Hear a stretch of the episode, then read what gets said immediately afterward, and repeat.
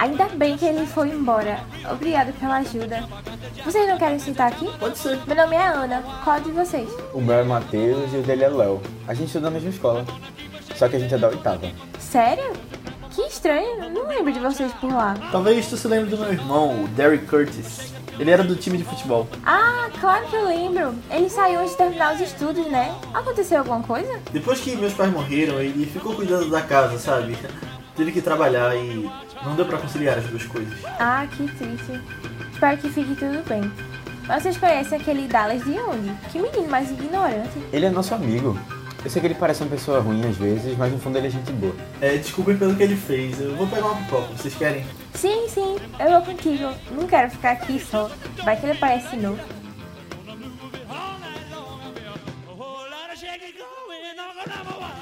Fala galera, bem-vindos a mais um Vice, nosso podcast de recomendação de filmes. Eu sou o Leonardo Buquerque, tô aqui com o Matheus Cavalcante E aí, gente? e Aninha Guimarães. Oi, pessoal. E hoje o nosso filme, que foi uma recomendação de Matheus, é Vidas Sem Rumo, de 1983, dirigido por Francis Ford Coppola, que é um filme que conta a história... De que, Matheus? Fala aí, professor. Ah, é um filme que conta a história de um garoto é, nos Estados Unidos. Acho que é na cidade de Oklahoma. Tô enganado? Acho que é mais ou menos por aí. Eu, eu não sei, É é, no interior dos Tulsa. Estados Unidos. É em Tulsa. ou em, em Tulsa, né? Em Tulsa. Oklahoma, acho que Tulsa em Oklahoma, não sei. É. Galera de geografia, por favor. dos Eu nem sabia que, que se passava em Tulsa, não lembrava não o que ele É, falava. eu também não. Eles não pegam em nenhum momento em questão racial, né? Agora, ultimamente, só penso em Tulsa, só penso em Watchmen. É. É, e naquele É. problema todo lá que teve. Mas, bom, é, conta a história de um menino que tem uma vida um pouco complicada porque os pais faleceram num acidente e ele é criado pelos dois irmãos mais velhos, né? Mas, assim, não são tão velhos, não. Eles são, assim, um tem 17 anos, eu acho, o irmão dele, e o outro é um pouco mais velho e é quem cuida da casa, assim. E ele, a gente vai entendendo um pouco do, da vida dele, do dia a dia e das dificuldades, né, que eles passam lá juntos. E até das relações dele com os amigos próximos. Até que eles se envolvem numa, numa briga de gangues e acontecem umas- algumas tragédias lá, né? E a gente vai vendo o desenrolar disso. É, esse filme já na hora me lembrou o Amor Sublime Amor, né? Por causa daquela guerra de gangue lá deles. Que a gente comentou no, no, num podcast do pessoal do podcast ao Cubo. É, inclusive, vejam lá, ouçam lá, na verdade. Tá bem legal o podcast. Mas, é, o que, é que vocês acharam do filme, especificamente? Comentem aí. Ai, eu amei, né? Tipo, qualquer coisa que envolva gangue eu já amo. É muito fácil, assim. Meu Deus! A gangue, você pega aí. Mas é, mas é, tipo, e amor sublime amor mesmo, eu, a parte que eu mais gosto é da briga das gangues, quando fica, fica focando mais neles e não tanto no romance em si do casal lá. Mas, mas eu adorei, velho, tipo, já é um gênero que eu gosto muito, e aí eles misturaram muito com os Stones Coming of Age, assim, né? E eu ainda não tinha visto essa mistura, mas eu achei, achei bem interessante. Foi um filme que, não sei, tipo, me deu a sensação tão gostosa quando eu terminei de assistir, sabe? Que eu acho que eu vou querer reassistir ele várias vezes ainda ao longo da vida. Na verdade, eu quero até recomprar o livro, eu tô de olho aí em promoções que tiver e tal, porque eu fiquei mega interessada Boa. também. É, eu não conhecia o filme. Inclusive, antes de ver esse filme, eu tinha visto que era com Ralph Macchio e eu achei que era um que eu tinha visto, tipo, muitos anos atrás, na Livraria Cultura. Que era ele na capa. Aí eu fiquei surpreso, tipo, na época, que era um filme com ele que não era Karate Kid. Aí eu fui pesquisar e descobri que esse filme que eu tava na minha cabeça era outro, chamado A Encruzilhada, de 1986. E que, na verdade, não era esse filme de hoje. Mas aí eu fui assistir e gostei bastante também. Eu, eu achei um filme bem diferente pra carreira de Francis Ford Coppola do que eu já conhecia que ele tinha feito. E achei bem legal. Eu acho impressionante, tipo, também como eles conseguiram juntar um filme, tipo, um filme só com todos os galãs da década de 80 possíveis. E muitas do- de outras décadas, assim, que eram crianças, né? Nesse... É, justo. E aí, tipo, justamente depois todos tiveram, tipo, carreiras. A maioria teve carreiras bem maiores depois. Menos o principal, né? Mas. é, Ironicamente. ironicamente. Mas eu curti, achei bem legal. Foi uma boa indicação. Acho que tem como a gente falar bastante dele. É, então, deixa eu... Eu tinha assistido o filme já fazia uns anos já. Eu não sei exatamente quanto tempo. Mas eu assisti e eu lembro de ter ficado muito... Assim, satisfeito com o filme. Foi um dos melhores. Porque teve uma época que eu tava pegando lista da década de 80, tentando procurar quais filmes eu assisti. E esse era um que tinham falado bem, assim. E realmente, na verdade, eu acho que a história se passa na década de 60, se eu não me engano. Pelo menos 50. a, a vibe. Porque essa coisa dos greases, assim, e tal, esse cabelo tal, é muita coisa da década de 60. 50, ou não, eu acho. ou 70. Acho que é, acho que é mais 50, Matheus. 50, mais antigo ainda. É, mas ah, tá, o, filme, o filme é do meio dos anos 60, assim. É É, 60? Ah, É, é porque eu acho que eles estão meio, assim, o pessoal já, já tá tirando onda, né, deles serem grease, assim. Ah, é verdade. Tipo, uma coisa assim meio... passou a onda. É, já passou a vibe. Chegou atrasado verdade. aí no rolê. Mas aí, assim, eu, eu assisti o filme e eu lembro de ter ficado com um sentimento bom. E aí eu disse, pô, eu vou indicar, porque eu tava, era um filme que eu tava relembrando constantemente, assim. Só que quando eu fui assistir, eu lembrei de outra coisa que eu não, que eu não tava na, na cabeça na hora.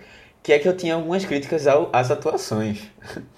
E o dos- principalmente nos momentos que precisa de mais drama. E o filme tem muito drama. É, apesar de ser. A gente tá falando de um adolescente, assim, ele passa por vários perrengues, assim, pesados até. E do adolescente não, né? Um criança virando adolescente, que ele tem 13 anos na história. É, Mas eu, eu não sei se foi uma questão de roteiro, de atuação. É, de qualquer forma, A gente que- vai entrar na polêmica de Ralph A gente vai Macchio discutir já. isso mais pra frente. Não, acho que é melhor discutir mais pra frente isso. De qualquer forma, assim, é o que ela falou. Eu acho que é um filme que você não espera que Coppola tenha dirigido. Porque, assim, não, não é o filme que você lembra dele. Apesar de que, sendo bem sincero, eu lembro de poucos filmes dele que não seja Poderoso Chefão. É, ele é um, é um diretor que não produziu tanto, tanto filme né, na história, né? É tipo os amigos dele, né? Da mesma época, que são. Tem filme adoidado, assim. Steven Spielberg tá fazendo filme todo ano.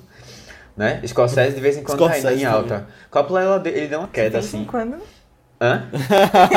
De vez em Fala, quando, Nia. não, constantemente, tá? Não, assim, tipo, de 3, 3 anos você vê ele fazendo um filme. 2, 3 anos. Aham. É, né? No caso. Mas aí, bom, eu, eu achei que valeu a pena ter trazido o filme. E aí depois a gente discute os problemas se tiveram realmente ou não, foi só da minha cabeça. Uhum. É porque Coppola, ele, ele tem uma carreira, tipo, interessante, assim.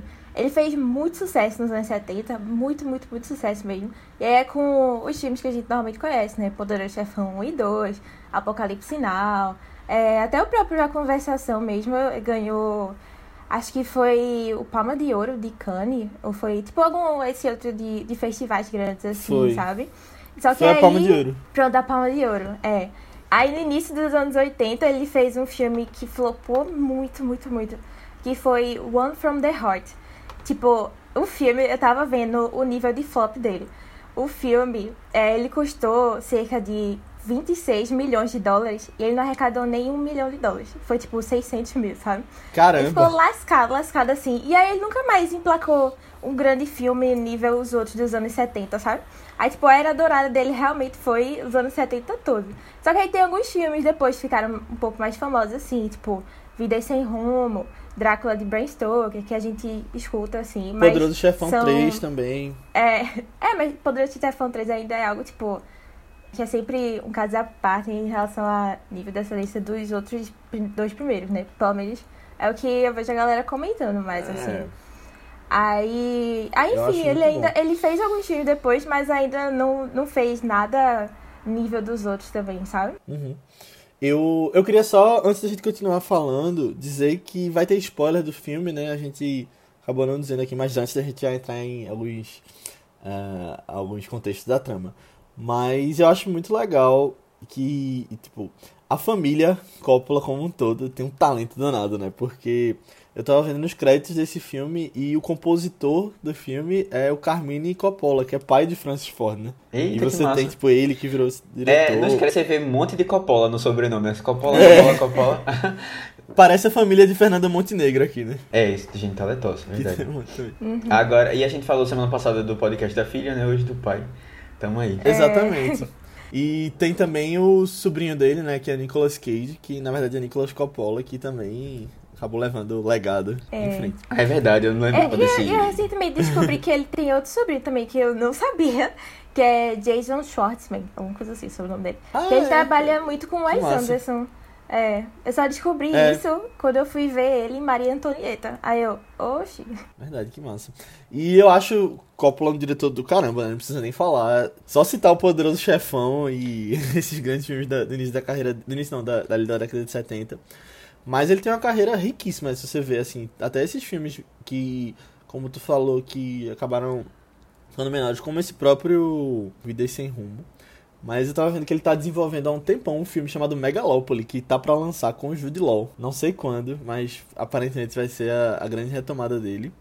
E hoje ele também ainda trabalha, ele produz os filmes da filha dele, Sofia. E eu lembrei que tem um filme muito legal, da Odisseia, da década de 90, que eu vi na locadora e tinha, tipo, o nome dele bem grande em cima da capa. E, tipo, eu já sabia que ele era o diretor do Poder Chefão e tal. Eu aluguei, achando que ele ia ter sido o diretor, mas aí, tipo, assistindo eu descobri que ele era o produtor. Ah. Mas eu lembro até hoje de algumas cenas, era, era bem legal esse filme de, da Odisseia. Tu citou a conversação, Aninha. É um filme que eu não vi também, mas que eu tava com muita vontade. E, como tu disse, foi o que ganhou a Palma de Ouro em Cannes, que ele fez logo depois de Poderoso Chefão. E ontem eu comecei a assistir, logo depois de ter visto Vidas Sem Rumo, era duas da manhã, quando eu tava começando a assistir. Aí eu queria dizer que eu dormi no comecinho, mas pretendo assistir ainda. Tem na nossa parceira Telecine. É, eu assisti, eu achei ele bem interessante, mas ele é uma pegada, tipo, mais lenta, assim, sabe? Nosso vibes de espionagem. Nossa. Já que a gente tá falando de filmes dele no geral, né? Tem, tem uma coisa pra trazer. No, no Expresso, no Expresso aí, acho, o segundo Expresso que a gente fez, eu comentei sobre Apocalipse Sinal. E ele até tinha comentado sobre. Ah, é, Coppola tá nessa vibe de fazer outras versões dos filmes dele, né? Porque vai sair do Poderoso Chefão 3, Apocalipse Sinal também tem umas três versões. E aí eu vi que esse filme também tem duas versões. É. Eu acho que é realmente então, eu queria falar disso dele, também. Véio. Porque eu assisti e eu, eu, eu, quando eu dei play eu achei que eu tava vendo a versão estendida, porque eu tinha visto no IMDB, nas páginas desse filme, que esse filme tinha uma hora e meia de duração. Aí quando eu abri a minha versão tinha uma hora e 54, eu, oxi, aí eu só pensei nisso também. Vocês viram qual? Não, é, eu vi essa versão estendida, né, também. Que eu acho ah, que boa. também é mais fácil de encontrar. Eu nunca vi essa outra em nenhum local, assim. Vocês sabem o que é que tem de diferente? Sei, sei, eu dei uma pesquisada. Não, há algumas cenas específicas, tipo, por exemplo, tem uma cena muito legal que eu até comentava no feito, mas a gente já pode ir, ir falando. Que é que o, ele e o irmão, os dois irmãos, eles estão na cama conversando. E eles passam um tempão, né, tendo auto-reflexões ah. sobre a vida e tal. Por exemplo, aquela cena que eu acho muito boa, uma das mais legais do filme, eu acho. Essa cena foi acrescentada depois.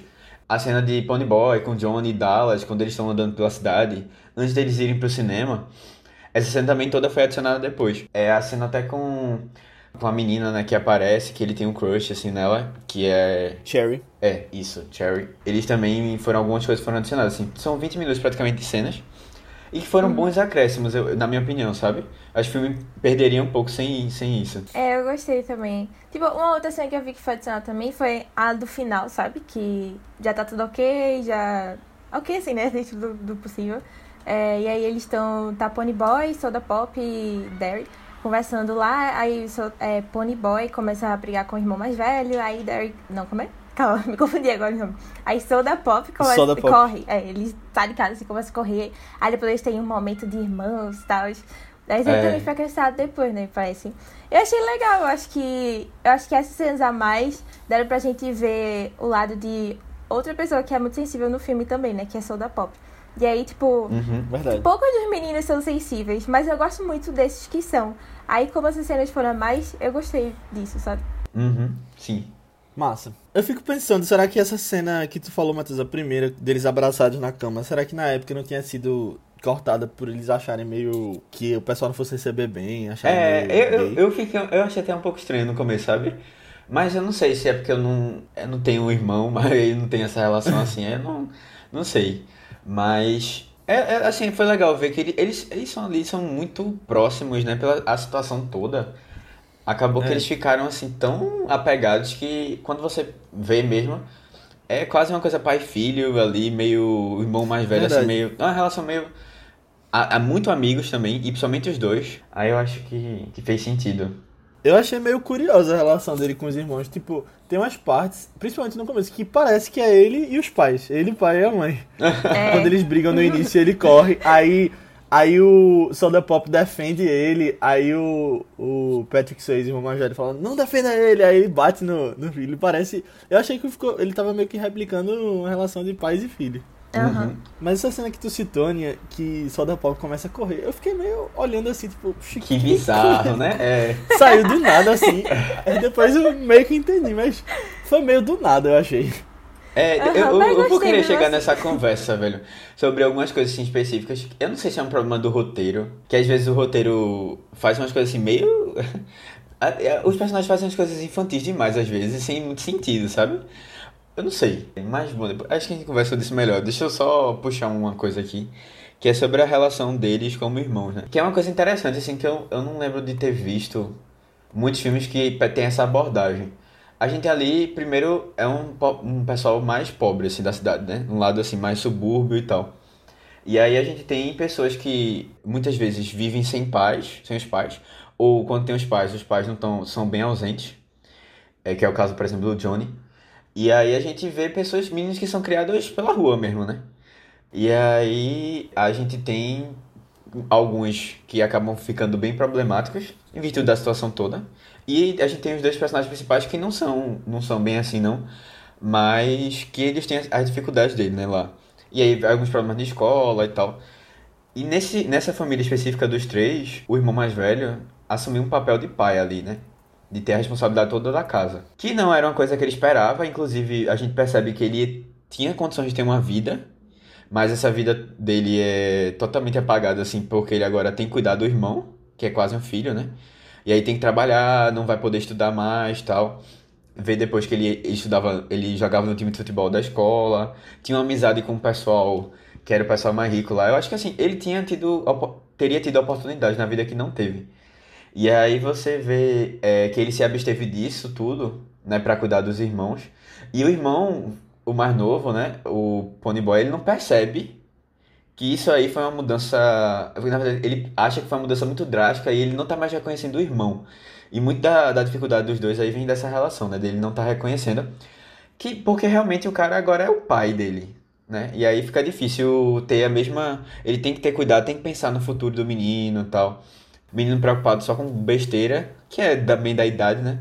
Mas aí vem muito dessa, dessa problemática. Que eu gosto muito no filme. Eu acho legal que eles tenham.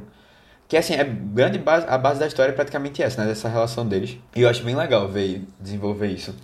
E é uma coisa que a gente vê muito na vida real, né? Essas pessoas que abdicam de algumas coisas pra cuidar Exato, tanto é. de filho quanto de irmãos muitas vezes, né? Achei bem interessante eles colocarem isso aqui. Até quando eles falam no final, né? Que ele podia estar estudando, tá, ter ido pra faculdade, ele explica essa coisa toda que tu disse. É bem. Tipo, você consegue fazer uns paralelos que acho bem. É forte, né? Você pensar assim. Aham. E é assim, é muito real. Não faz parte da nossa realidade, com certeza. Mas é, pelo menos no Brasil, é uma realidade muito comum, assim, de. Às vezes não é o irmão, mas é, sei lá, a avó, os pais que fazem um sacrifício danado pra criar. Os filhos vivem essa, essa vida meio jogada, assim, porque não tem. é, acabam não tendo muita estrutura. Ou quando eles não têm. é, assim, não viram pessoas ruins, assim, com problemas realmente acabam sendo pessoas sem muita perspectiva de vida. Como é, por exemplo, o, o irmão do meio, né? O, o Soda Pop. Ele não tem nenhum. Pra ele, a vida dele vai ser aquilo. Né? Ah, eu vou trabalhar no posto de gasolina pra sempre.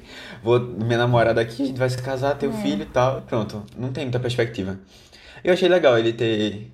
Ele ter colocado isso. E é engraçado que é uma coisa, né?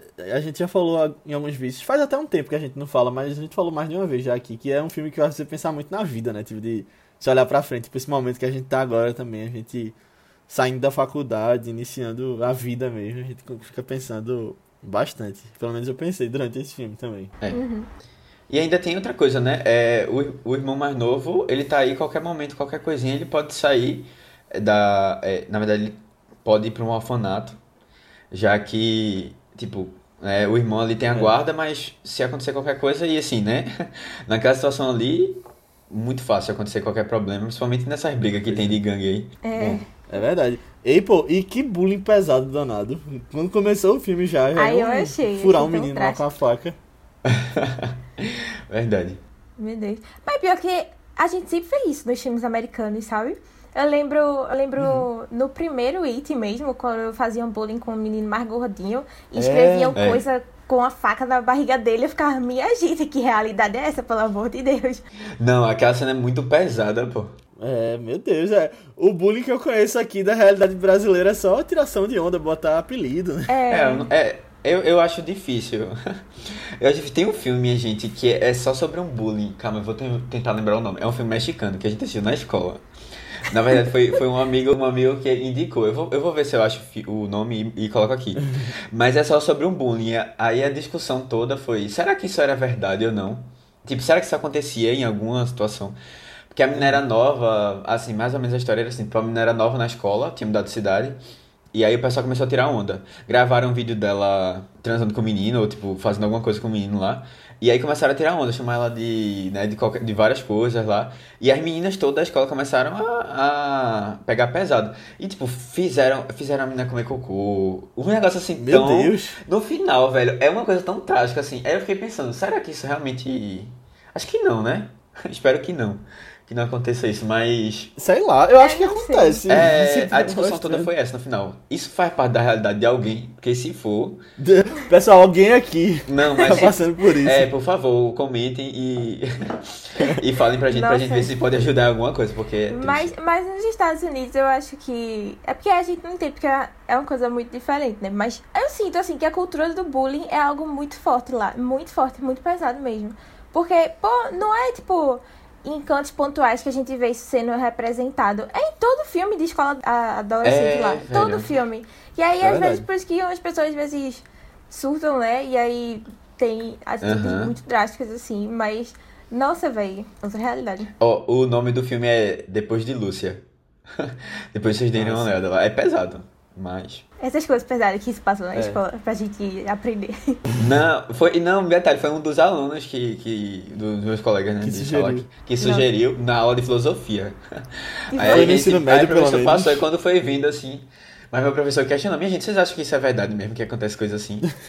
Aí a gente. Nossa, mas eu lembro que, que já passaram um filme sobre bullying também na, na minha escola. E eu lembro de ter ficado meio traumatizada. Eu lembro desse filme até hoje. Não lembro o nome, mas eu lembro que era tipo um menino que sofria bullying e depois ele ia lá e matava todo mundo, sabe?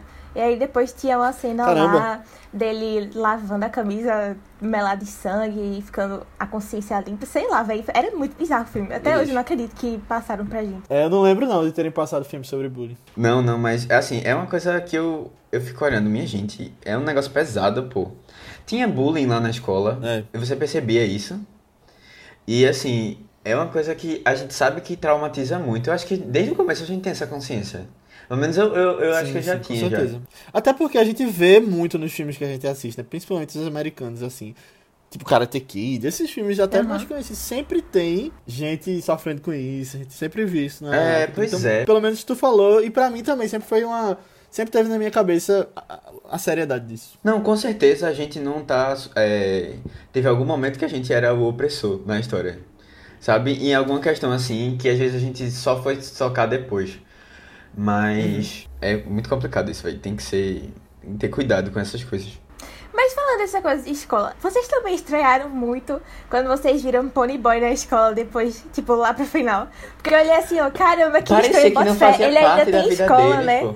É. é. Ele ainda tinha que estudar esse tempo todo. Não, quando você vê né? o dia a dia deles lá, é tipo, sair, andar pela cidade, fazer não sei o que, fazer uma baderna aqui, arranjar confusão com o grupo ali.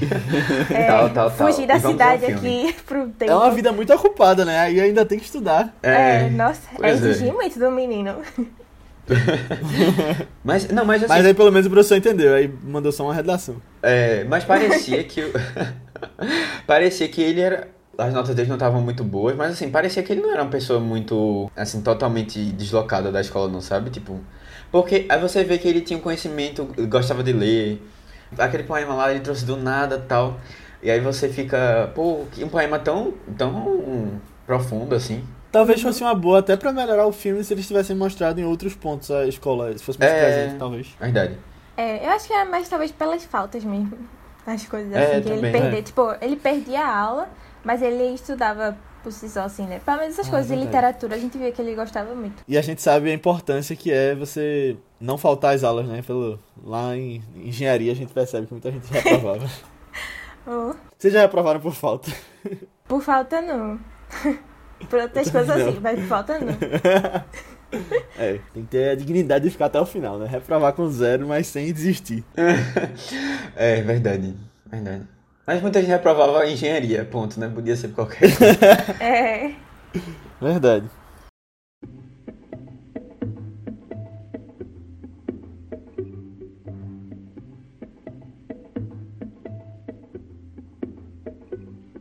Quanto tempo será que a gente vai ter que ficar por aqui? ah, eu não sei. A gente vai ter que esperar a Dallas aparecer pra dizer o que é que tá acontecendo por lá. É, eu espero que Soda Pop e Daryl estejam bem, sabe? Eles devem estar preocupados comigo já, principalmente Soda Pop. É, eu acho que meus pais nem perceberam que eu saí. Eu não tô conseguindo suportar eles. Eles devem estar agradecidos porque eu não tô lá. Menos uma coisa pra eles se preocuparem. Mas tu tem a gente, pô. Qualquer coisa tu pode dormir lá em casa. Se bem que eu vou ter que falar com o Daryl sobre isso. Ultimamente a gente não tem nem se dado tão bem assim. Desde que nossos pais morreram, ele só sabe brigar comigo. Se não fosse só da pop, eu já teria fugido de casa. É, ele é bem legal mesmo. É, Eu só não aguento mais comer biscoito treloso de morango. Ah, eu só queria uma cama. Ei, olha esse pôr do sol. Tá bem bonito mesmo, né? O que é que vai ser da gente agora, hein? Depois disso tudo. Não sei.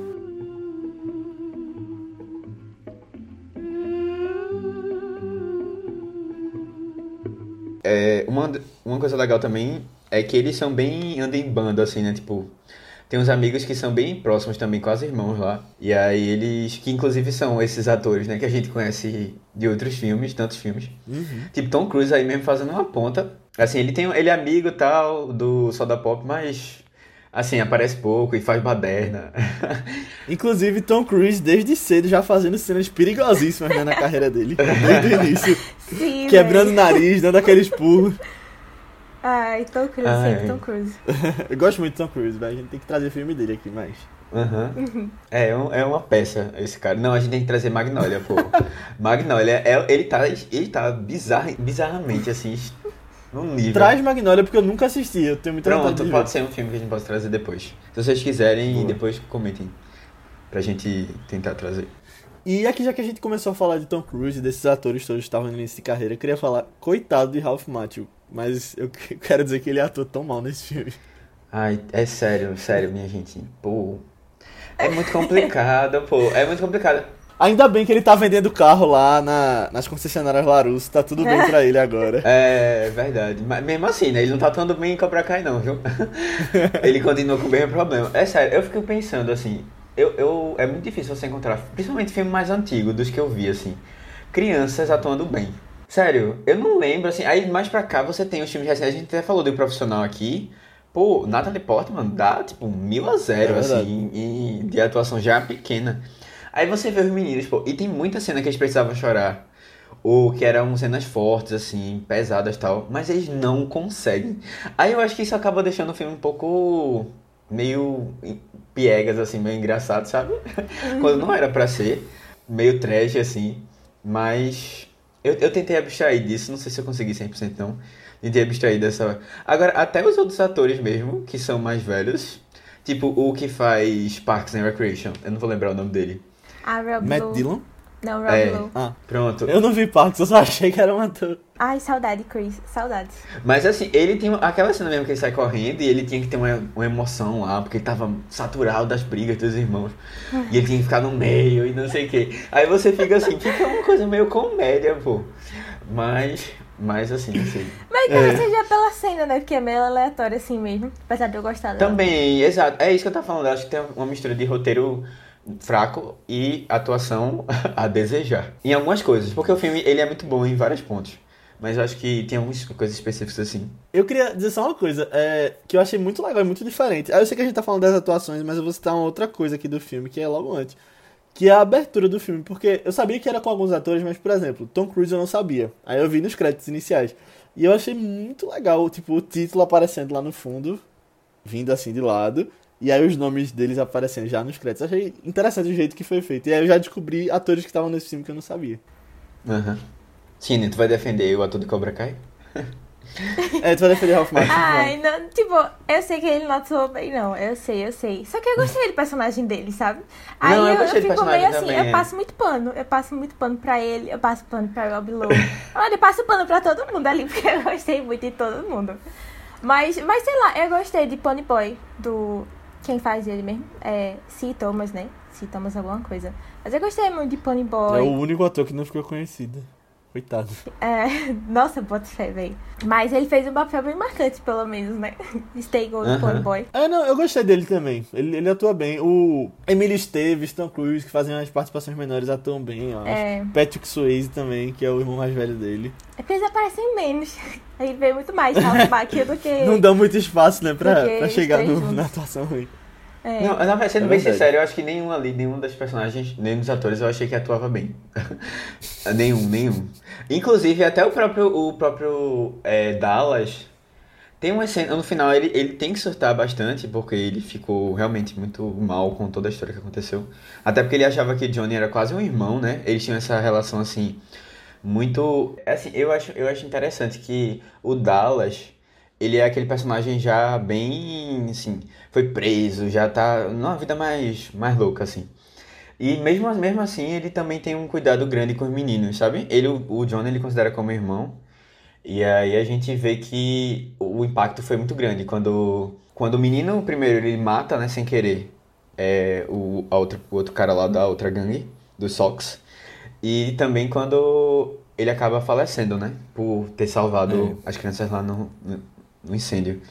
E aquilo ali destrói o mundo dele porque, tipo, mesmo ele não sendo uma pessoa boa, assim, né, envolvido em outras coisas erradas, ele queria um futuro legal para as crianças, sabe? E ali ele via também uma esperança, sabe? De uma coisa que ele não conseguiu ter. Uhum. É verdade, é quase como um pai até, né? Essa coisa Também, de você- também. de essa esperança. E ele até fala quando eles estão no carro que eu não quero que você fique como eu. Aham. Eu achei bem, bem forte também o personagem dele. E eu achei bem tenso no final, quando ele aponta a arma pro médico. E eu tinha esquecido que ele tinha dito antes que tava descarregado e tudo mais. Mas eu achei que ele fosse matar o cara ali na frente. Tipo, do nada ia começar a surtar. Ele surtou, mas aí acabou não matando ali. É. Mas eu fiquei, meu Deus, vai dar um tiro na cabeça do, do médico. E mais uma vez, a situação da polícia, né? A gente chega lá, a polícia. Ah, dessa vez não foi com pessoas, Mas, né? mas veja, ele tava apontando uma arma pra polícia, né? E, tipo, pronto pra atirar. Eles não sabiam que tava descarregado. Ali, acho que, tipo, tudo bem que teve a violência, mas ele tava. Não, mas é, mas é sempre aquela coisa muito desproporcional, sabe? E... Atiram pra matar, né? Não, É e, é, e outra coisa, tipo, os meninos estavam lá gritando já, ó, não, se acalma É. tal. Aí você vai atirar, tem um monte de criança vindo, você vai e atira. Tipo, um monte de criança. É, é um negócio assim meio complicado, sabe? Que a gente. É, E aí, assim, só, é, dessa vez. É, eu acho que, no geral, a polícia não sabe muito bem lidar com as situações de crise, né? De- assim, mais. ah, Não, não, não são bem trabalhados. Mas eu achei engraçado, tu falou de polícia, teve uma cena que eu gostei muito, que, que é quando eles estão correndo bem rápido no carro, aí ele A manda. polícia para, o né? irmão- o ele manda ele ficar como se tivesse sofrido um acidente, e a policial para e fala: Me siga, eu vou levar você pro hospital. Ai, esse elenco é muito bom. Eu gosto muito todo mundo. Eu lembrava que tinha, tipo, grandes pessoas que a gente conhecia, mas aí eu não sabia, tipo, a proporção, né? Do que era e tal. E eu tava vendo. Acho que eram uns bônus do DVD que estão disponíveis no YouTube e tal. Dele falando sobre. Da, da galera no geral e o diretor de casting. E até o Coppola também. Falando como foi o processo de casting, né? Porque normalmente é aquele negócio de uma pessoa num, num, num fundo neutro qualquer, lendo o papel e tal. Só que aqui eles fizeram um negócio bem diferente. Tipo, eles dividiram o pessoal em grupos. E aí eles iam encenando lá e eles iam trocando de personagens pra, tipo, cada um rodar lá pelos personagens, sabe? Que massa. E aí, isso já é uma coisa Que muito onda. diferente de você fazer. Mas aí isso ajudou meio que na união dos meninos também, sabe? E aí tem umas cenas assim, de tipo, Tom Cruise interpretando Dallas. Poucos foram os que realmente já, logo de primeira, já disseram, ah, tal personagem vai ser esse, sabe? Matt Dillon mesmo fala que é, Coppola mandou ele pra casa muito cedo. E aí ele achava que isso era um tchau pra ele e pronto. Mas na verdade é porque Coitado. Coppola já sentiu uma segurança muito grande, que ele ia ser o Dallas, no caso, né? E Pony Boy também é um que eles disseram que já amaram, assim, logo do primeiro. Os outros rodavam entre os personagens, mas Pony Boy era sempre o cara que eu sempre esqueço o nome. Mas o, o menino lá. Não, mas é, ele, eu, gosto, eu gosto dele, assim. E ele tem uma inocência, assim, porque a gente vê ele passando por aquelas situações, mas ele, como eu tinha falado, ele tem 13 anos. E ele às vezes é muito infantil, 14. velho. Ele não, tem quase 14. Ele disse, vou fazer, falta dois meses pra fazer 14. Um negócio assim, tem uma foto Ah, eu pensei, eu pensei que ele tinha acabado de fazer 14, verdade. É, aí ele diz, ele diz, tipo, ele faz umas coisas assim, muito de, de, de criança birrada, sabe? Ah, não, eu vou fugir de casa. Ou, ou até quando ele tá conversando com a Cherry, a, a menina lá do cinema, ele tem uma hora que ela fala uma coisa que ele não gosta, ele fica todo, arretado, aí vai assim, e, e dá um. dá um fora e depois ele volta. Assim, ele é uma criança boa, e só que às vezes ele é meio impulsivo, assim, coi- coisa de. de, de criança mesmo. É. Uhum. Inclusive, tu falou dessa cena com a menina e tem uma, um- meio que um foreshadowing que eu percebi assistindo. Que é meio que. Eu não sei se eu tô viajando demais aqui, mas. Foi quando ele pintou o cabelo de louro. Matt Dillon fala com a menina e pergunta se ela é ruiva natural e se aquele cabelo dela é o mesmo da sobrancelha. Eu falei, ah. Aí quando ele pintou o cabelo depois ficou com um cabelo diferente da sobrancelha. Eu, eita. Ah, Boa, eu não tinha Puxando lá de trás. não. é, eu não tinha me ligado também, não. Achei massa. Olha aí, vocês falando do roteiro ruim aí. Olha aí as sacadinhas do roteiro que a gente só percebe depois. Com o Léo explicando pra gente, só assim também. é, mas uma coisa legal do, do casting desse filme também é que nos anos 80 tinha, tipo, tinha um grupo de adolescentes, assim, nos seus. Adolescentes não, tipo, início dos 20 anos, que eles faziam muitos filmes juntos, né? Muitos filmes juntos. Que é tipo a galera do Clube dos Cinco, que no caso também tem o Emílio, Emílio Esteves, né? Que faz um dos meninos É. aqui também. Vocês sabem que ele é irmão de Charlie Sheen, né? É irmão Aham, de quem? Charlie Irmão de Sheen. Charlie Sheen. É? Que Charlie É. Sheen é Carlos Esteves, E na parecem verdade. mesmo, Charlie Sheen é verdade. nome artístico. É, descobri quando eu fui pesquisar mais sobre. Como é o nome do pai? Eu sempre confundo. É, Martin Sheen. é Martin Sheen, na fase Ap- Apocalipse Não, que eu tava assim e tal. Aí eu, ai que legal, Ah, sim. ele trabalhou É com porque pai tem o Michael filho. Sheen também, que, que fez Crepúsculo, mas eu acho que ele não é da família. Ah, Michael Sheen. Ele, É ele aquele- é irmão também? É, Ele é irmão? Não, não, acho que ele não é da família, mas tem o mesmo sobrenome. Ah, porque Sheen é nome artístico, na real, né? Aí. É, verdade. Sim, aí tinha esse grupo, e aí meio que eles eram, eles eram denominados, na real, de Brat Pack, que é, sabe, fazendo referência a Rat Pack, né? Ah, acho que não deve conhecer mais, porque eu não conheço essa vibe, não, só sabia que eles existiam, que era um grupo de celebridades dos anos 50, 60 e tal. Tinha essa galera junta lá e a união deles começou em The Outsiders, sabe? É, em Vida Sem Rumo, nesse filme daqui massa. com Rob Lowe e é, Emílio Esteves. E depois eles fizeram juntos mais filmes com outra galera e tal. Mas o início do, do Brad Pack é conhecido como Vida Sem Rumo mesmo.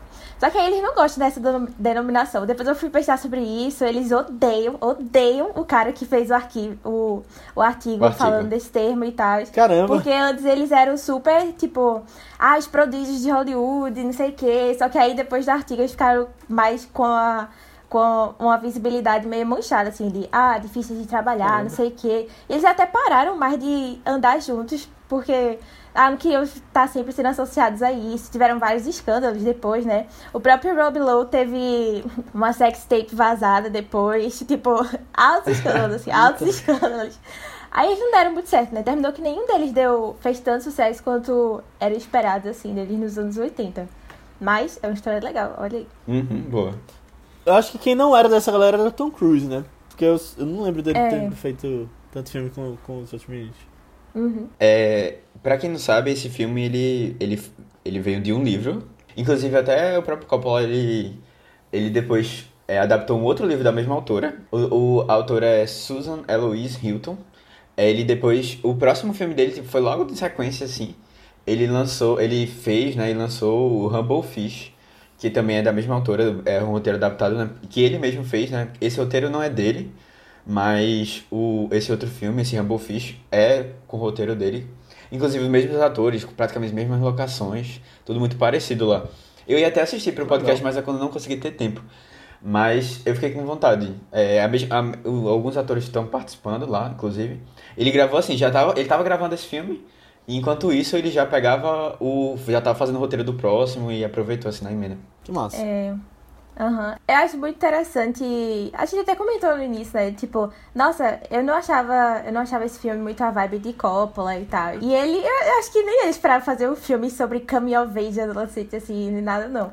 Mas a história de como chegou nele, assim, foi porque uma bibliotecária, em nome dos alunos da sétima e oitava série, mandou uma carta pra ele pedindo pra que ele adaptasse. E aí eu achei tão fofa essa história. Que legal. Esse livro é muito famoso nos Estados Unidos, muito famoso mesmo. Tipo, em várias escolas é como se fosse leitura obrigatória, sabe? Aqueles livros que passam pra você ter que ler, Sim. não sei o quê. E é justamente Dom nessa fase. É justamente Que eu nessa fase de 13, 14 Também não. anos. Calma, qual foi o livro que tu falou? Eu não peguei. Dom Casmurro. Do Casmurro. Ah, eu também li não. Não, é, vamos botar outro. Iracema, não sei, Iracema eu li. E assim, eu também era não. Esse eu comecei a ler o Senhora. Mas eu também não a gente lia o resumo, né? Ah, tá vendo? Mas pelo visto nos Estados Unidos funciona mais isso, né? Tem É. até um podcast. Eu vou, deixa eu só fazer esse parênteses aqui, desculpa te interromper, Aninha. Que é um podcast americano que eu fui ouvir sobre Duna. E aí eu vi que é um podcast sobre os livros que você deveria ter lido na escola, mas que eles fazem um resumo no podcast. Aí eu fiquei pensando, caramba, se fosse feito no Brasil, ia ter um monte mesmo que eu acho que dava pra fazer. É porque eu acho que, tipo, Machado de Assis não é muito vibe de pessoa com 13, 14 anos, né? É, Mas é pedido no vestibular, né? Tem isso também. É. É. Podia ter uma Meio atualização. forçação. Eu acho que inclusive podia ter um, um, tipo uma literatura mundial que a gente deveria ler na escola, com Shakespeare, essas coisas. tu acha que devia ter? Eu acho que tem que ter um equilíbrio. Não, tem que ter que ter os dois, eu acho. É, um equilíbrio. brasileiro, com certeza. Mas só outro parênteses dentro desse meu parênteses que eu consegui colocar Duna dentro do podcast, Matheus. Olha aí. Sim, mas voltando para as leituras obrigatórias da escola. É, aí muita gente lê nessa fase dos 13, 14 anos, né? E eu acho muito legal, porque é justamente uma fase que você está mais entrando nessa jornada de descoberta do grande coming of age, né? Desses filmes e livros assim.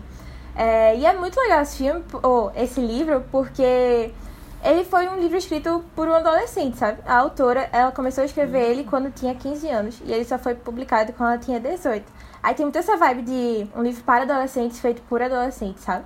Eu acho bem interessante Que isso. massa. Mas tem altas polêmicas, assim, porque por crianças lerem isso, crianças assim, né? Pra adolescentes lerem isso, porque é um filme mais violento, assim, né? Porque fala de É, gangues, fala de umas fuma. coisas mais, mais fortes, assim. Mas mesmo assim ele ainda tá como lista em várias, em várias escolas. Ah, massa. Nossa. Mas é uma história legal, né? Eu vou pedir pra Uhum. algumas pessoas ler, escrever- fazerem os filmes assim, vamos ver se elas fazem. Eu gostaria de ter lido adolescente, eu acho que seria legal. É. Você doido pra ler o livro agora. Intrínseca, quando quiser fazer uma parceria aí. Arroba intrínseca, é.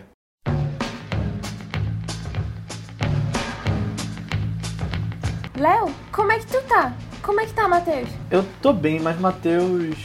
Eu não sei se ele vai conseguir sair dessa, não, sabe? Ele ficou muito queimado. Foi muito corajoso que vocês fizeram. Vocês são como heróis.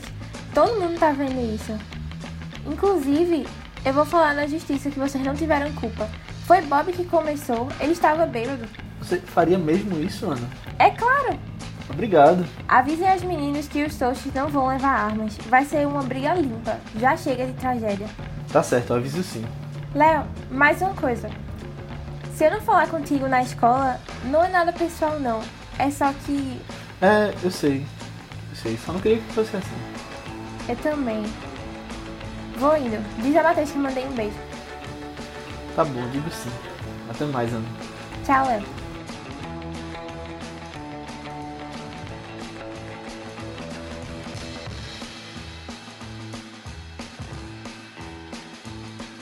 Esse filme tem umas cenas bem marcantes, né? Que quando você vê. E eu achei aquela parte toda dos dois fugindo e correndo para aquela área rural dos Estados Unidos. Que me lembrou até um pouco Thelma e Louise, que a gente já citou aqui no, no Aham. podcast. E quando aquela parte passou, eu achava que o filme todo ia ser aquilo, antes deles voltarem. Ah, tipo, ia terminar lá. Não, ia ser bem mais eles fugindo Ah, entendi, tipo, a fuga por dele. causa Ah. da, do homicídio. É, ia ser, é, mas assim, eu achei legal mesmo. Essa, essa parte e a saída deles pra lá já é, é bem interessante, porque eles dois se virando sozinhos, É, meio perdidos, assim, sem muito o que fazer, sem rumo. É, vira sem rumo. É, e, olha aí. E aí, e aí tem todo. Até a a própria cena do, do, do, do incêndio eu gostei, achei legal. Inclusive, na hora eu não lembrava, né, que ia ter esse. Porque eu fiquei. Eu, eu assisti o filme, mas eu não lembrava. Eu nunca lembro, né, das coisas. E aí, quando eu fui ve- revendo, eu fui tentando pensar assim: como é que vai reverter a história do, do Johnny? Porque ele matou, e assim, né, ele, ele matou uma pessoa, pô. E aí, o que é que vai fazer pra É. que ele. Pra que ele reverte? Eu não lembrava do acidente, que foi Ele se assim. redime. Além de mudarem a opinião sobre o menino, né? Não era só um menino né, é, perdido do, do subúrbio. Era um menino que, pô, tinha uma história lá, conseguiu salvar outras crianças. E aí depois ele ainda é, acaba morrendo, né? Porque ele, por, por essa atitude dele. E aí muda a opinião e tal. E foi, eu achei legal essa ideia dele de. Ele vira um herói, né? É, de reverter a história. Porque aí ficou mais fácil até para o próprio Pony, Pony Boy, quando ele é, passa pelo julgamento e tal. A- Na verdade, não sei se aquilo foi um julgamento Ou foi só uma, uma guarda, né? Troca de guarda. Acho que foi um É julgamento um negócio mesmo, de né? guarda, né? É. As, duas- acho que as duas coisas foram colocadas ali. Mas foi, foi legal. Essas cenas lá. E é, é, bom, é bom ver eles dois conversando, os dois juntos. Verdade. É, é um momento mais de. É, é uma boa relação, né? Ah, apreciação aqui também, porque eles estão só lendo, vendo o pôr do sol, falando coisas bonitas. É. Bem, É, sei lá, distante, vida, né? né? De, de toda a violência Aquela que tinha lá na confusão. cidade. Uhum. É verdade. É, mas, mas pra falar um negócio, eu já sabia do spoiler final do filme, que o menino morria. Eu sou péssima com Ah, negócio de ah. saber spoilers, assim. Mas é porque eu já sabia do- da frase famosa do filme, né? De Stay Gold Pony Boy. E eu acho que eu ouvi ela em Community pela primeira vez. É uma cara de aba de falar assim, do nada das coisas. Só que aí eu fiquei, verdade. oxi, que frase doida, de onde é que veio isso? Aí eu fui ver e vi que era desse filme. Aí eu vi a cena dele morrendo lá e falou, né? Aí eu, Ah. eita, pera, pera, isso aqui é um spoiler, né? Vamos parar por aqui. aí pronto, depois eu nunca tinha visto, tipo, o significado dela, sabe? Aí depois eu, ah, tá, então é isso. É de um poema, Eu né? não lembro disso em Community, não, mas é realmente a, a cara de Abed fala isso. É, é do Nothing Gold Can Stay. Que ela usa. Esse poema tá no livro, inclusive. No livro original, né? Da, do The Outsiders. E aí depois até a gente tem uma música, né? Que foi feita pelo Steve Wonder com o mesmo com esse nome, do Stay Gold. Que é muito boa, inclusive. Que foi feita pro filme. É, uhum. Gostei, gostei dessa parceria Coppola e- e Steven Wonder. Inclusive, a trilha sonora como um todo é muito boa, né? Que eu tinha falado no início que é feita pelo pai de Francis Ford Coppola. E eu acho bem legal, tipo, eu acho até um pouco diferente de muitos filmes que a gente assiste. Ela fica tocando, tipo, alto no fundo das conversas. Eu, eu gostei do jeito como foi feita. Ah. bem dramática, né? Eu esqueci A de trilha falar sonora isso. mesmo, incidental. O original, o filme original, ele tinha uma trilha muito mais instrumental. Ah. Quando ele refez, ele colocou a maioria das músicas, que tem umas músicas assim, tipo, bem country, umas músicas mais. E as músicas são boas também. né? É, que são muito boas, mas são, e são músicas mais da época, assim, ele colocou, acrescentou depois, na versão estendida. Interessante. Vocês viram quando foi que ele fez essa nova versão? 2005, ele lançou o DVD, aí ele colocou os 20, min- 22 minutos a mais no filme. Aí fez essas mudanças Ah, também. legal. É, não, eu tenho uma cena que eu achei muito engraçado, foi que os meninos estão lá, né, na casa do, dos três irmãos, e aí eles param, assim, de manhã e vão assistir Mickey. e pra mim isso foi muito real, porque eu não imaginava que as- os meninos lá assistiam Mickey, pra mim era uma coisa tão infantil. Nem eu, quando eu era criança, eu via Mickey, eu achava muito, mais assim, pra criança de 3 anos, sabe? Mas não, era, eu acho que fazia parte da cultura deles lá, Mickey, assim, de uma maneira mais, mais forte. Inclusive, tipo, como Eu- hoje eu vejo desenhos, tipo Bob Esponja, sei lá, outros, na minha idade, assim, eles assistiam Mickey. Eu não sei se tem muita referência no livro a isso, mas tem uma parte que o personagem de Emílio Esteves está vestindo a camisa do Mickey, né? É verdade. Então, acho que é no hospital. Tipo, eles realmente curtiam mesmo, né? Eu achei estranho isso. E aí eles estão lá tomando café, Fã um bolo com uma cerveja. Um menino menor de idade, parece. Aí você fica... Eu acho tão legal aquela cena que ele vai pintar o cabelo. Na verdade, que, que Johnny vai pintar o cabelo de Pony Boy. né? E a gente via que ele era muito apegado ao cabelo também, né? Aí eu já tava tipo, meu Deus do céu, como é que vai ficar esse cabelo loiro? Vai ficar péssimo, meu Deus do céu. Aí ele já tava. e ele já tava todo tipo, não, não toque no meu cabelo, meu Deus do céu, todo aquele drama assim também. E aí eu achava que. Eu achei que ficou muito bem loiro também. Mas eu achava que Danny. Eu fiquei esperando o momento que ele ia passar uma água, uma água oxigenada no cabelo dele também. Aí eu fiquei, caramba, então é só um amigo que se lasca. tá bom, né? Não é, e justamente o que matou, não faz? Né? Eu fiquei tipo, por que só ele pintou o cabelo? Talvez por causa do negócio no final de Stay Gold. E aí, muita gente ficou tirando onda, né? É, tipo, talvez. ah, ele tava falando era pra ele continuar loiro, que é muito melhor. É, Aninha, eu, eu também fiquei na dúvida, ver se esse negócio do cabelo. Se. Porque ele não, ele não pintou o outro cabelo, só cortou. Entendi. Eu não sei se era uma coisa de contrato, que o menino não podia cortar o cabelo, de deixar o cabelo louro. Mas, mas ele não era ninguém, pô. Ele não era ninguém ainda. A mãe- Esse a mãe não quis, foi não, mas a mãe não quis. Mas, É, a mãe não. Mas não Nossa, era, não mas outra coisa, eu fiquei, eu fiquei chocada quando eu vi que esse filme foi antes de Karate Kid ainda. Porque eu achava que. É, pô. Mas ele tava porque bem mais foi, novo. tipo, um ano antes. Aí eu achava que, sei lá, você vê ele criança, você já imagina ele como Karate Kid, né? Mas ainda foi antes É. da fama, olha só. É verdade. Mas eu acho que ele, tava, ele parecia bem mais novo que, que ele em Karate Kid. Parecia bem mais novo. Eu achei. Eu achei a mesma coisa. né? Eu imaginei ele assim, bem bem kid. Talvez porque tava comparado com os outros meninos que eram mais velhos, né? É, Tá, tem sei. que Talvez, estar mais talvez. na faixa dele, assim. É, ele não fez. Verdade. Ele fez vários filmes de Karate Kid, eu só fui um. Ele fez três. É, então, talvez tu, tu tenha lembrando dele mais pra frente, ou não? Acho que não, porque mais icônico é o primeiro. Ah. Eu acho que é porque o cabelo dele tava meio diferente também. Não sei. Uhum. Mais cortado. Cortado decentemente. A gente citou a cena que ele tava no horizonte, né, olhando o pôr do sol, que os dois estavam. E eu percebi que esse filme tem uma fotografia muito bonita, né? Nessas paisagens e tudo mais. E além disso, tem umas, umas, umas técnicas de fotografia muito legais em várias cenas com aquele estilo que eu sempre falo aqui, que ele coloca o foco tanto na frente quanto lá atrás. É uma coisa que acho que tá ficando tão repetitiva aqui quanto falar de Succession ou de Duna, Matheus. Que é citar essa técnica de desfo- não desfocar, né? Você focar lá no fundo no que tá acontecendo e focar no personagem no primeiro plano, que é eu vi muito naquela cena que eles estavam tipo com os meninos ricos chegando e eles tipo em cima do brinquedo assim, é, brigando com eles. É, essa cena até deles, deles olhando pro pôr do sol e conversando e tal. Eu tinha visto até que era, tipo, a fotografia dela foi inspirada em é, E o Vento Levou, né? Já que eles estavam lendo E o Vento Levou. Faz sentido, verdade. Uhum. Ah, é bem marcante também o livro lá. Eu fiquei com vontade de ler. Eu nem sabia nem que era um livro, pra vocês terem ideia. Eu só conhecia o filme. Eu sabia, mas eu nunca li não. É, e essa cena é até meio distante, assim, do resto do filme, né? Uhum. Verdade. Mas, é, mas é, ao mesmo tempo também eles são, eles são muito. A gente tem uma imagem deles, né, dessa coisa da gangue e tal, mas eles são bem mais tranquilos, assim, são pessoas mais, mais leves, né, que só não tiveram muito essa oportunidade, assim, de. É engraçado porque você vê até os preconceitos, né? Quando a gente olha uma pessoa de fora sem conhecer, mas você vê ali, tipo, o que É. eles estavam passando e tudo mais. O que eles sofriam. É. Eu gosto muito da cena, como, por exemplo, quando eles estão. Acho que é no posto de gasolina, que tá Emílio e, e Ponyboy. E aí eles encontram com, com os riquinhos lá, sabe? E aí o líder dos riquinhos vai falar lá com o Ponyboy e eles estão tipo, meio que numa trégua, assim. E eles conversam como se fossem normais, né? E eu acho que o Ponyboy até fala um negócio assim, tipo, ah. Acho que o Emílio perguntou uma coisa pra ele, tipo, ah, eu tava falando com o que é que o líder queria, alguma coisa assim. Aí ele chama ele pelo nome normal, tipo, não, não com, esses, com esses estereótipos de cada grupo, mas como uma pessoa, ser humano ali, né? Eu gosto que só dessa cena também. Sim.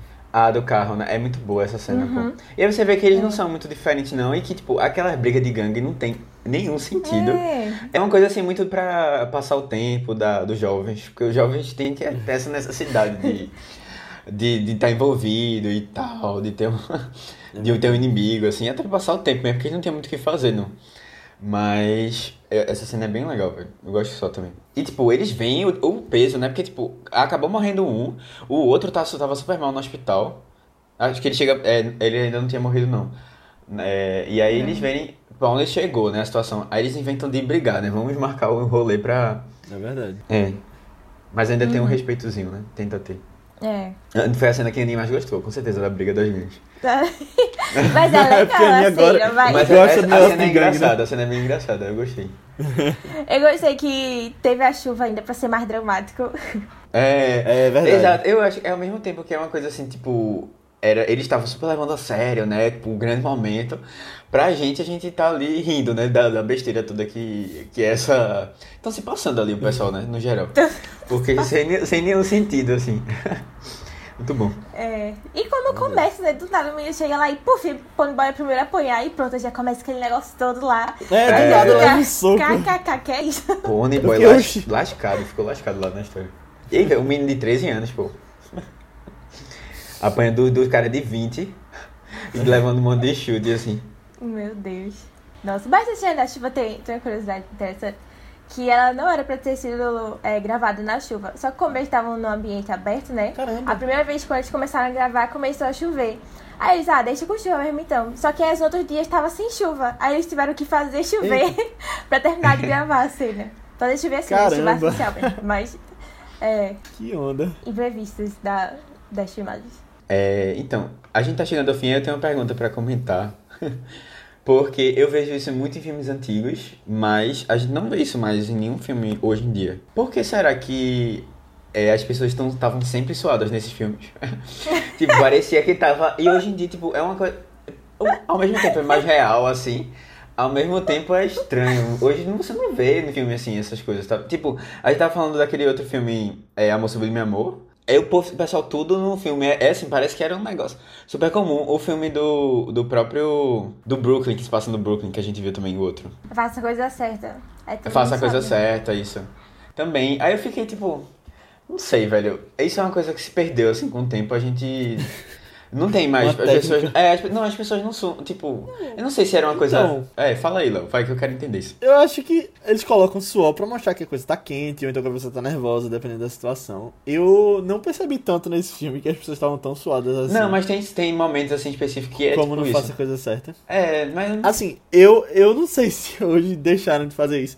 Porque eu lembrei agora que uma referência de como o suor é feito nos filmes na minha cabeça é em Prison Break. Porque eu tenho os boxes de Prison Break das temporadas e eu assisti na época. E eu lembro de um extra do DVD da terceira temporada. Olha o que eu tô puxando aqui, Matheus. Um extra do DVD da terceira temporada de Prison Break, que era no Panamá, que eles estavam numa prisão do Panamá. E eu lembro da, de que tinha uma mulher que trabalho dela lá era colocar suor na, nos atores. Ela, ela borrifava com aqueles. Mas, mas aí é que tá, tipo, eu acho que não é uma. Eu não sei, né? Eu achava que não era uma coisa E foi proposital. agora nos anos 2000. É, então, eu acho que hoje a galera. É porque assim, eu tinha ouvido uma vez que os sets não tinham ar-condicionado na época. E aí, tipo, muitas, muitas dessas, dessas, dessas cenas e tal, que eram gravadas lá, o pessoal deixava, porque era, parecia ser uma coisa natural. Mas eu não sei, ao mesmo tempo isso dá uma, uma certa realidade assim pra situação, mas hoje a gente prefere ter todo mundo limpinho, sabe? Sempre muito perfeito, né? Não tem muita. Não sei Eu não se. sei se é uma questão de preferência, tipo. Eu nunca nem reparei nesse negócio de suor que antigamente eles suavam mais do que hoje em dia. Eu acho Não, que eles não, ainda mostravam hoje isso, dia, tipo. talvez eu eu não não percebesse tanto também. Porque todo mundo sua, pô. Todo mundo sua. Não, mas, mas é, não é uma coisa que o pessoal. Hoje, assim, é só um momento específico. Tipo, a pessoa tá correndo muito, sabe? Aí vai. Ou, tipo, tá fazendo alguma atividade, assim. Mas não. Uhum. Não sei. Se alguém, se alguém tiver reparado nisso também. De filmes de época, comentem. Foi uma boa. um bom questionamento, Matheus. E agora vocês. Eu quero apostar que vocês vão reparar nisso nos próximos filmes. Vocês vão. Provavelmente. Esses antigos, É. assim. Fiquem observando. Não é comum, pô. Não é, você não vê os filmes de hoje tendo essa mesma relação, não. Tipo. Acho que não era uma coisa que o pessoal se preocupava. Não sei. Não sei, realmente não sei. Será que hoje eles se preocupam com isso mesmo? De, Ou é tipo, só, que tirar tipo, os- ah, ar-condicionado tá aí, tá de boa. Não, tipo, eu sei que sempre tem uma galera que vai pra retocar pó, né? Quando tá com muito, tipo, muito óleo na testa. É, tal. deixa brilhoso e tal. assim. É.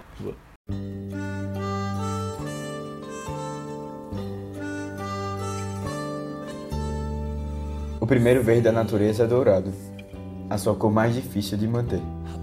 A sua primeira folha é uma flor, mas só por uma hora.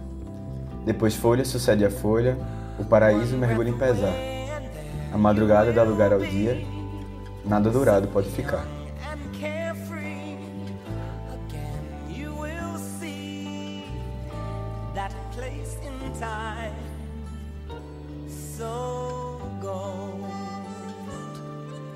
Então, pessoal, a gente vai chegando aqui ao fim dessa nossa conversa riquíssima sobre vidas sem rumo. Espero que vocês tenham gostado. Se vocês gostaram, mandem os feedbacks lá no grupo do Telegram pra gente. É só pesquisar por ViceBR. Vocês podem mandar comentários, o que você achou sobre o filme, até é, pedidos de novos filmes aqui no Vice. É, é um grupo que tá crescendo bastante. O pessoal tá falando bem muito lá sempre sobre o filme, sobre as notícias. Ou então você pode falar com a gente nas redes sociais do Vice, que são ViceBR, tanto no Twitter quanto no Instagram ou nas nossas redes pessoais, que são Matheus Coatu, É Matheus com TH, BC23, tanto no Twitter como no Instagram. Aninha, No Instagram eu tô como underline Guimarães e no Twitter Marvelous MS Ana. isso, eu tô com o Léo A. Albuquerque, tanto no Twitter quanto no Instagram. Mas antes da gente ir, eu vou falar um pouquinho sobre o filme da semana que vem, que é um dos meus filmes favoritos e que eu tô com muita vontade de rever e trazer aqui pra vocês, que é um filme de Alfred Hitchcock de 1946, que fala sobre uma filha de um espião alemão que é chantageada por um espião para ir até o Rio de Janeiro e é, espionar um outro nazista. É o filme Interlúdio, de Alfred Hitchcock, com Ingrid Bergman e Cary Grant. Ele tem nota 100% no Metacritic, lá do IMDb. Então acho que vocês vão gostar bastante. Espero que vocês gostem, na verdade. É um filme noir, que é meu estilo de filme favorito. E eu vi em 2017, então faz tempo que eu assisti, então não tem tantos detalhes assim que talvez eu esteja lembrado, tô com tô bem ansioso pra rever. Só um spoiler, só um spoiler. O filme foi gravado no Brasil, uma parte? Não, não foi, isso aí eu vou falar até até na semana que vem. Ele ele se passa no Rio, só que ele foi gravado todo em Hollywood. Ai. Ok, né? Triste. E o filme tá disponível em algum, algum canto, Léo? Então, Aninha, ele não tá em nenhum streaming. Eu já vi que tem ele no YouTube. Mas aí fica aquele questionamento, né? A gente não quer promover nenhum tipo de pirataria. eh, mas eu também não sei se os direitos autorais desse filme já venceram ou não. Porque tem muito canal no YouTube que a gente sabe que coloca filmes antigos que não tem mais direitos. Então fica a cargo da pessoa ter cuidado com o que tá assistindo. Mas é possível achar. E ele tá disponível também na coleção de Hitchcock da Versátil, de DVDs. Volume 1 do cinema de Hitchcock. E agora eu te falo só sobre Metacritics, tava pensando. Vocês viram a nota do Metacritics de Vida Sem Rumo? É bem muito baixa, baixa. E eu fiquei É. pensando, por que o povo odiou esse filme? Por causa Eu não dessa, desse problema todo do, das Do suor. atuações fracas e roteiro. Não, Suor. do suor não. Mas podia, podia ser do suor também. Não, atuações? Nossa. É, pode ser. Às vezes, é porque às vezes ele parece meio. Não sei. Mas eu diria que é um bom filme, sabe? Tipo, Eu a nota também, eu deles também achei gosto. baixa. Achei baixa demais pra, filme. Mas são críticos, né? São sempre. É quanto, vocês lembram? E sabe o que é também, minha gente? A gente tá vendo o filme relançado. A gente não tá vendo a. Pode É. ser porque. hora e meia. É, um filme sem, sem essa. É uma carga emocional, ver, é mas. horrível. É, É, ele tem talvez nota não. 41 no Metacritics. Caramba, eu pensei que era tipo 60 e pouco quando vocês falaram que era É, baixo. não, tipo, no IMDB normal tá uns 7 e pouco, mas no Metacritics... É porque o MDB normal é a gente que dá a nota, né? São as pessoas. É, o Metacritic porque é mais justo. então, pessoal, assistam lá o filme e semana que vem a gente volta. Tchau. Tchau, tchau. Tchau.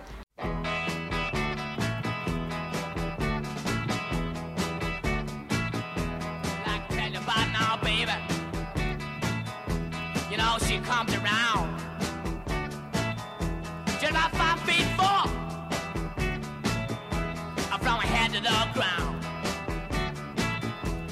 much comes around here. I just about midnight. She make me feel so good. She make me feel all.